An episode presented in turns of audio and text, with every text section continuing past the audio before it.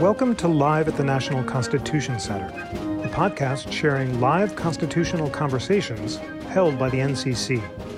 I'm Jeffrey Rosen, President and CEO of the National Constitution Center, which is the only institution in America chartered by Congress to increase awareness and understanding of the Constitution among the American people. During these challenging times, increasing awareness and understanding of the Constitution is more urgently important than ever so that we can learn together in order to form a more perfect union.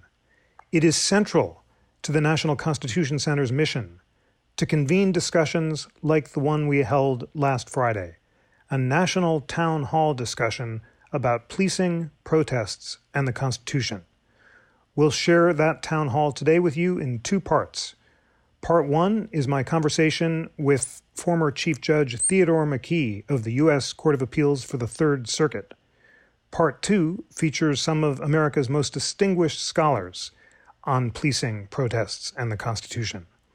Professor Monica Bell of Yale Law School, David French, the writer and constitutional lawyer, Janai Nelson, of the NAACP Legal Defense Fund, and Professor Ted Shaw of the University of North Carolina.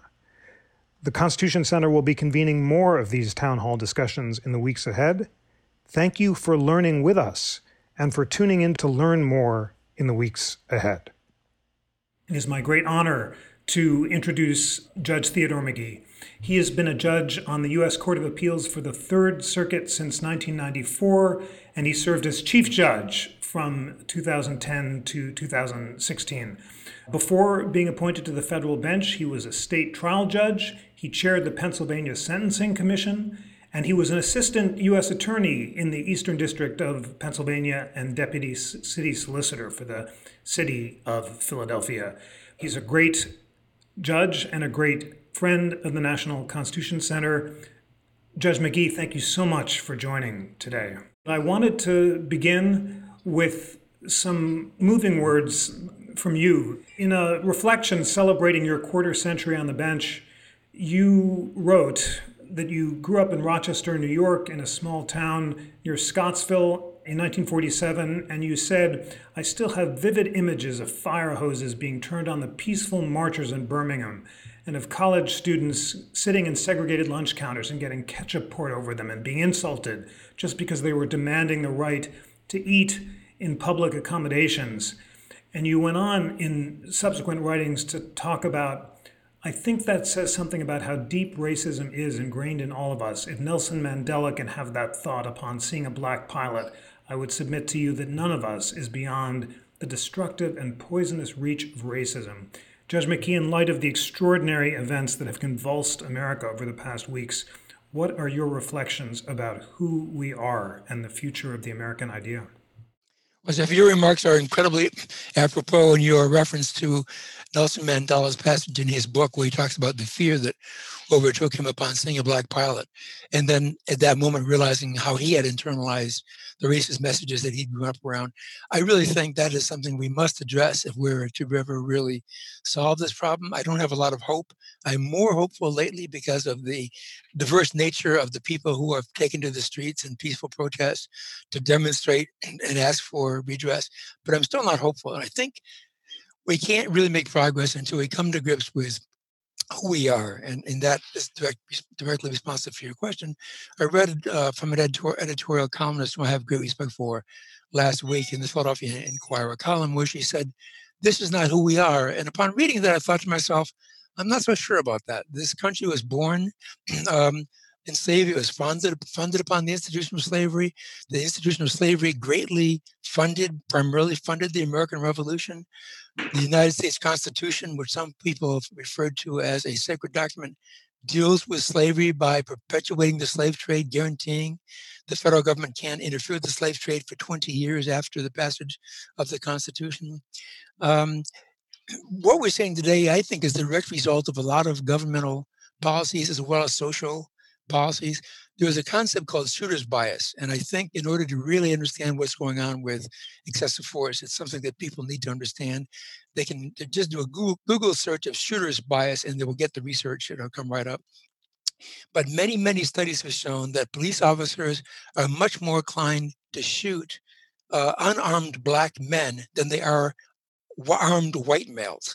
And this is because of the imprinting of the bias, the subliminal bias that you referred to, that uh, that starts teaching us from the very, very beginning when we're born that black people somehow are to be feared, um, and that our rights are not as worthy of protection as um, as white folks are. There's a wonderful book called The Color of Law by Richard Rothstein, where he traces the segregating of America not by living patterns and people moving to better school districts, but by deliberate governmental attempts arising after um, the Second World War to a lesser extent the First World War, in housing policies, housing funding policies, who got funded to own homes.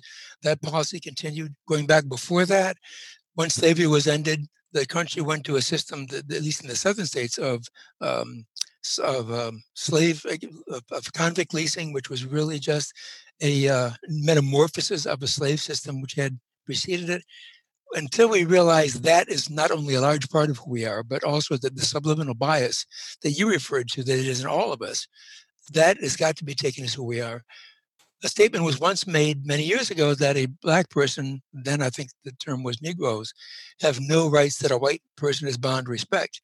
That was not made by a, a member of the Ku Klux Klan, or they may have been a member of the Ku Klux Klan. It was made by the then Chief Justice of the United States Supreme Court, and the opinion in which he wrote that statement, um, uh, Dred Scott, was joined by six justices. So the United States Supreme Court, speaking through seven justices, authored by a single justice, made the proclamation that Black folks have no rights that a white person is bound to respect.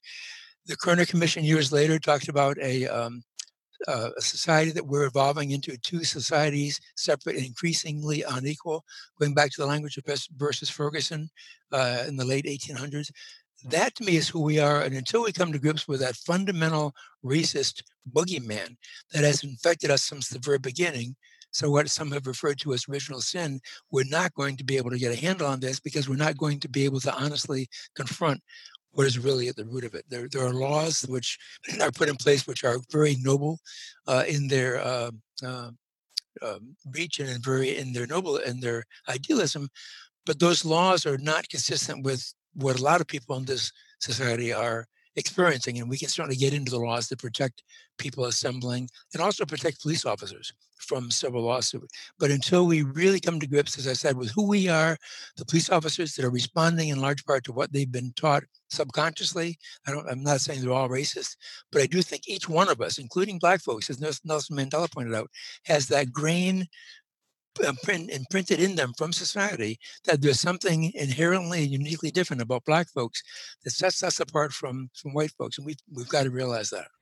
Thank you judge for those extraordinarily moving and important opening thoughts for recalling the words of chief justice taney and recalling the heroes who opposed him, including John Brown and Frederick Douglass, all of whom are described in the exhibit on the Civil War and Reconstruction, which is in the building behind me, and which I can't wait to welcome everyone to once we can open again.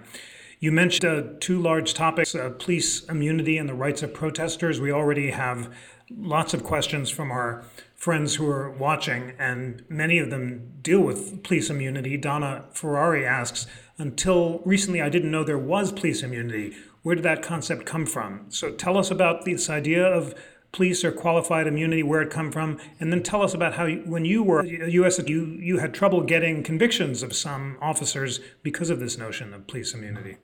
Well, we did. Well, I was, the situation I ran into was a little bit different. Qualified immunity, as it's called, refers to a protection from civil lawsuit, um, and it says that in order for a police officer to be found liable in a suit for aggressive uh, uh, excessive force or something of that sort, a constitutional tort or regular tort, that the officer has to violate a clearly established constitutional or statutory right.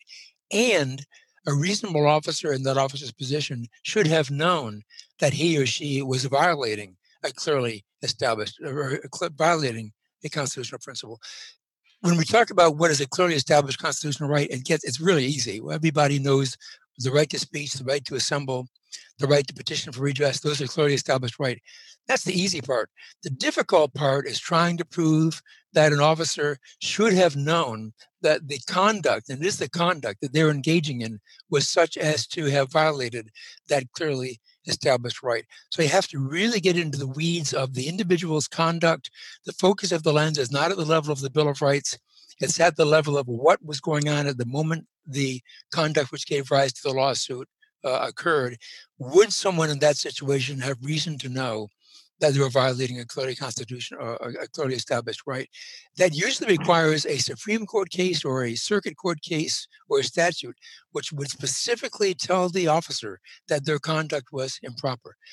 It is there because we don't want situations where an officer has to second guess and hesitate their conduct when they're uh, affecting a legal arrest. So that if every time an officer used excessive force, that was in fact found to be excessive by a court later on, they were liable, that would not be a good state of affairs. And so qualified immunity arose in order to protect the reasonable officer, and the, the word reasonable there is really crucial, the reasonable officer going about his or her duties. And my, I can respond to the second part if you want to in terms of my own prosecution. That, that would be great because the story of your prosecution is really interesting. This was many years ago. It had been 1977, 78, where I was involved when I was an assistant U.S. attorney with uh, violating, uh, with I'm sorry, with prosecuting police officers who had engaged in the use of excessive force using the federal civil rights statutes. And I can't get too much into the specific details of my case because of, it was grand jury material, but it was in an attorney's dream case. It was a white defendant was set upon by a I'm sorry, yeah, it was a white defendant, set upon by a police dog controlled by a white officer. It was in the middle of the afternoon, so we don't get into the issue of uh, what were they doing out there in the middle of the night. They're up to no good. That kind of argument from defense counsel was taken off the table. The uh, victim did not have a prior record, so that was uh, taken off the table. Um, it was really the perfect record. I had a uh, expert witness from the Philadelphia Police Force who was giving me incredibly strong testimony that eliminated the only problem I saw in the case, and that was whether or not the police dog simply didn't obey a command. Um, my expert took care of that. The grand jury did not indict, and after they handed back the unsigned um, uh, true bills, it's called, I asked the foreperson, I said to him, Well, you didn't sign the indictment, thinking he just forgot to sign the indictment. How could you not indict? And he said to me, No, we, I, I didn't forget to sign the indictment. We decided not to indict. And I asked, Can I ask why? And he said, Well, you can't tie the hands of police officers. You, you're going around here with this and you're going to tie the hands of police officers, prevent them from doing their job. I asked them what the vote was, and it was about two thirds not to indict to one third to indict, which I was flabbergasted. And the person who was then U.S. attorney um, jokingly told me that even though any assistant U.S. attorney could get an indictment against the hamburger. Somehow McKee couldn't get an indictment against a police officer when his main witness was an expert uh, uh, from the police department. It's very, very difficult to do. When you add into that the subliminal messages of, of racism, um, it becomes even more difficult. The fact that we've been defined, black folks, as somehow being more dangerous than white folks um, it's easy for a jury to relate to an officer who says, I was concerned for my own safety. I thought I had to use that level of force to protect myself. And to dissuade jurors from that uh, by proof which meets the burden for criminal conviction, and I'm mixing criminal and civil here, uh, which is proof beyond a reasonable doubt, is extraordinarily difficult in the best of circumstances. Civil liability is not easy either because of the doctrine of um, qualified immunity that we just discussed. But that is a court created doctrine. It's not in statutes, it's not in the Constitution, it's a creature of the courts. With our next panelist, we'll delve into the point that you just made, Judge, which is that the original statute, the Ku Klux Klan Act of the Reconstruction period, did was based on federal common law, and it was the Supreme Court relatively recently that created this doctrine of qualified immunity, and there are bills pending in Congress to change it, and uh, we'll talk more about those in a moment. First of all, I'm just blown away with the rigor and uh, magnitude of the questions from our friends. There are 57 so far, and they're really good. Um, well, that's hard. And, that is hard. And what also is heartening is that Anne Landinson writes, just looking at Judge McKee's bio and discovered that today is his birthday. Happy birthday. thank you. Thank you. This was not how I planned to spend my birthday a few weeks ago. Well, I would, I would, ask everyone to sing. And we're glad to celebrate with you and educating the public about the Constitution well, is a pretty you. great way to spend your birthday.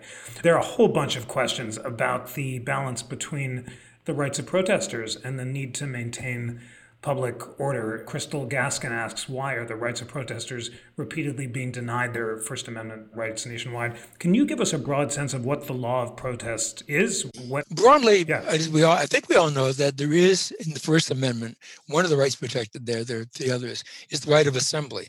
Um, you have a right to assemble, to peacefully assemble uh, the government can place certain regulations on that. They can make they can regulate the time, the place, and the manner of the uh, of the assembly, as long as they do so in a manner which is content neutral. For example, they can't have one set of regulations in time, place, or manner for folks espousing a point of view that the government might favor, and another set of regulations which are uh, more onerous for folks who are uh, uh, advocating a point of view the government disfavors within that, the, basically the right of assembly is protected. I will go one step further and, the, and, and note that in terms of a civil suit, and this came up in the West um, Minister Baptist case that many people are familiar with. In terms of civil liability, the right of assembly is also there, but there, the right of assembly really deals with a matter of public concern. If, if folks are going out on the street because they're concerned, uh, for example, a large family is concerned that Uncle Johnny gave uh, Aunt Monica the tea set and I should have gotten it and you organized a parade around that.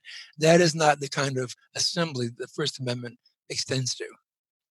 Very interesting. And without commenting on particular cases, when can the police shut down a peaceful protest in order to protect the public safety of public officials? Well, that's basically it. When the protest begins to, when the conduct creates a clear and present danger of a substantial evil that the government's entitled to guard against, then the government can step in and do what they have to do to eliminate or minimize that danger. Again, it has to be in a way, in a way which is content neutral. So if there are armed folks on one side of the street that are identified as being left wing, and armed folks on the right side of the street that are um, um, identified as being right wing, and there's uh, tension going back and forth and conflict, and it looks like fistfights are going to break out. The police can step in and stop that, but they can't stop it by simply restraining the people on the left side of the street. They have to also restrain the people on the right side of the street or pose barriers so that they can't get to one another, which would probably be the better way to do it. That, that's very important, but there does, as you said, have to be a clear and present danger and the standard test for restricting speech. From the Brandenburg cases, there has to be imminent risk of the substantial evil, and the speech has to be both intended to and likely to produce that imminent risk. You, you can't just step in without an actual threat of disruption or violence. Right, right. And I will add to that the fact that peace uh, speech or assembly, which is otherwise lawful, uh, may have the effect of creating anger or hostility or provoking people. That does not remove the cloak of protection from that speech. Uh, and police need to do what they have to to protect the speakers in that situation. So, and that is the Westminster Baptist uh, Church case. Um, it is not the fact that people get, are offended by the speech, no matter how onerous the speech is, no matter how provocative it might be. In fact, in that case, and I can't remember who wrote it, I think it was Chief Justice, Chief Justice Roberts, said, in fact, the most effective speech is oftentimes the most provocative speech.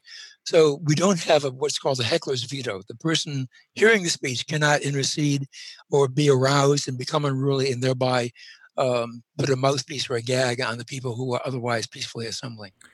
James Klein asks Does one have a right to peaceably assemble if it would violate a curfew?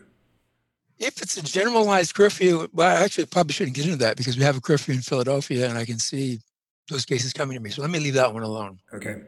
Um, Beth George, are police permitted to use force if peaceful protesters are protesting after the time of curfew? In New York, it seemed that different demographic neighborhoods are being treated differently, more harshly in the Bronx versus those in downtown Manhattan.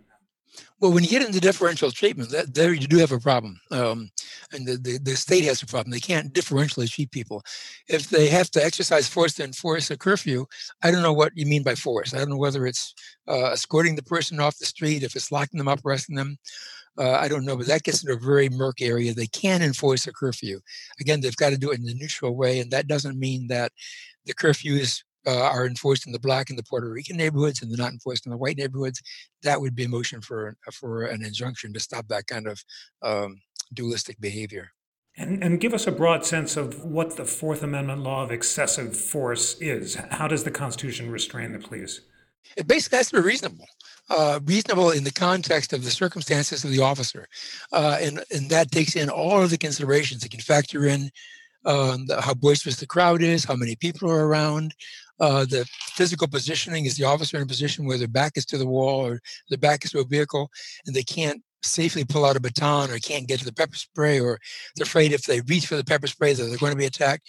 But it's got to be reasonable. It can't be based upon fear. And I'd say irrational, but that kind of contradicts what I said at the beginning, because when you start from the assumption of the level to which we're all trained to view black folks as more dangerous, one could then argue that they're acting reasonably when they uh, act too quickly to use force which becomes excessive. That's not what I'm talking about by the officer acting reasonably. I'm talking about an objective kind of reasonableness, not a subjective kind of reasonableness. There's the famous case of excessive force, the Tennessee Garner case, which says that it's not reasonable to use deadly force to stop someone who's fleeing. Tell us more about that. Well, it's exactly it. If someone is running running away, it's no longer re- the, the, reason for using force would be to protect oneself, possibly to effectuate um, a legal arrest. If someone is running away, there's no need to act to protect yourself if you're uh, an officer. Um, it gets it probably a little bit trickier when you get into whether or not you can do that to effectuate an arrest, but I think the law is pretty clear that you can't do it. There are other means by which you've got to try to effectuate that arrest. You can't just um, point the gun and shoot. There's a body of law when you get into fleeing felons and the extent to which you can use deadly force to apprehend a fleeing felon, that is again something that I can see popping up in our court, and I probably should should not get into that. A series of questions about your really powerful comments about unconscious bias. Carolyn Burns says, I believe biases are taught, not imprinted since birth. Give us a sense of your thoughts about how best to combat the unconscious bias that you described. I think first we have to be aware that they're there. Um, and when I say imprinting, I would view imprinting as a kind of teaching. So I don't mean teaching in terms of uh, formal education. It is imprinting, and I call that uh, teaching. It's a kind of collective social teaching. But we, unless we recognize they're there, we can't fight them.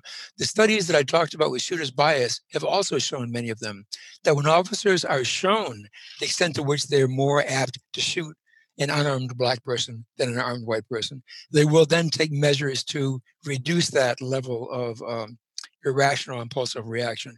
I don't know if any study has been uh, that's been conducted in a long-term follow-up. The studies that I'm familiar with have been conducted with one set of uh, imprinting or, or, conditioning of the officer, measuring the response, and then dealing with the officer's responses, showing that they're biased, and then testing again. Um, I'm not sure, and I know there are some scholars in this area and who say you can't fix that. You just can't fix it. That maybe you can fix it for a day or a week or even a month, but long term, the messages are just too ingrained and you just cannot fix it. It's a complicated problem because you don't want officers to have to hesitate for too long when they're on the street. So you don't want them kind of going through a whole kind of sociological, anthropological analysis before they use deadly force if they reasonably believe they have to use deadly force in that situation to protect themselves. But you also don't want officers, assuming that a situation involving a black person or black folks or Hispanic people uh, necessarily rises to a level of justifying deadly force, whereas they wouldn't, you know, in a white neighborhood or with a white person or uh, a more affluent person. And I should mention also, it's not just about race. That's, that's a huge part of it. I think it's, it's class as well as caste. And what race I would put in the caste basket. I think it's also class. I mean, uh, to the extent that someone appears to be disadvantaged and poor, um, I don't think they'd catch the same kind of hell that black folks would catch if it's a, a poor disadvantaged white person, but they're certainly not uh, immune from the kind of disfavored social views and disfavored social treatment. Fascinating. Just the, the questions are coming so powerfully, and I, I think it's time for your closing thoughts before we bring in the rest of the panel. But uh, we're getting several questions from our friends asking about whether or not you think that the Constitution is still serving people in the 21st century. So, your thoughts on that and any other final uh, wisdom that you'd like to leave our audience with would be great. Well, it, from the beginning, it always served people. Uh, as I mentioned, from the beginning, it served people who were importing slaves for 20 years to protect the right to import slaves. It's always served people. The question is, does it serve everybody in the same way?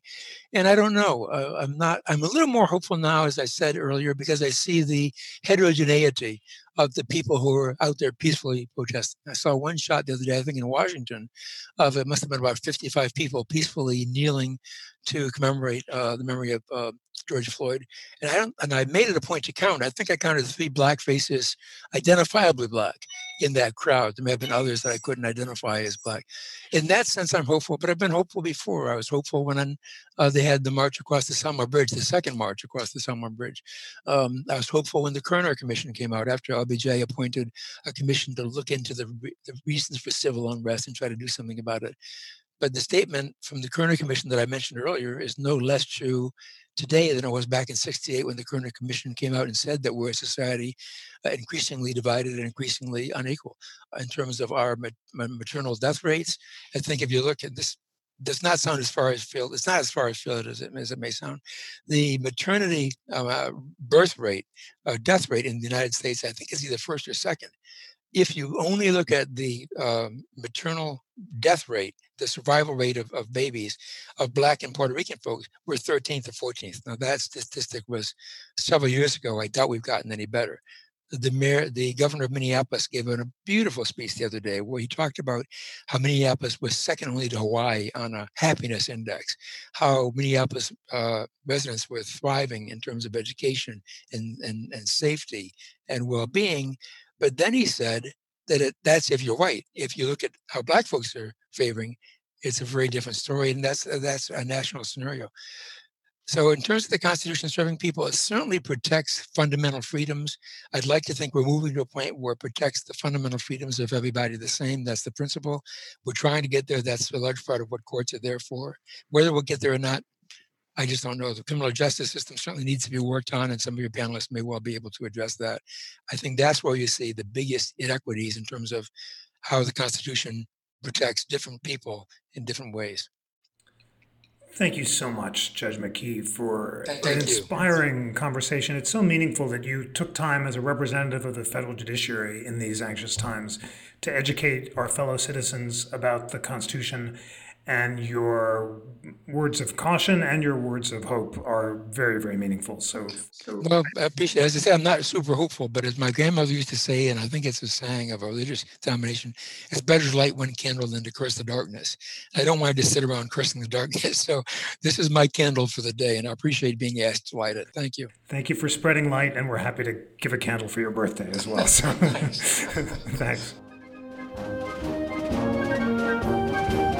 Today's show was engineered by the National Constitution Center's AV team and produced by Jackie McDermott. Research was provided by Maggie Gillespie, Lana Ulrich, and the Constitutional Content team.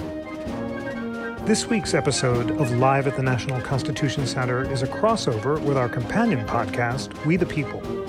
All of us at the National Constitution Center are here to learn with you by continuing to convene these urgently important constitutional conversations in the weeks, months, and years ahead. You can find these conversations every week on Live at the NCC and also on We the People. Please subscribe to both podcasts and continue to educate yourself about the Constitution. On behalf of the National Constitution Center, I'm Jeffrey Rosen.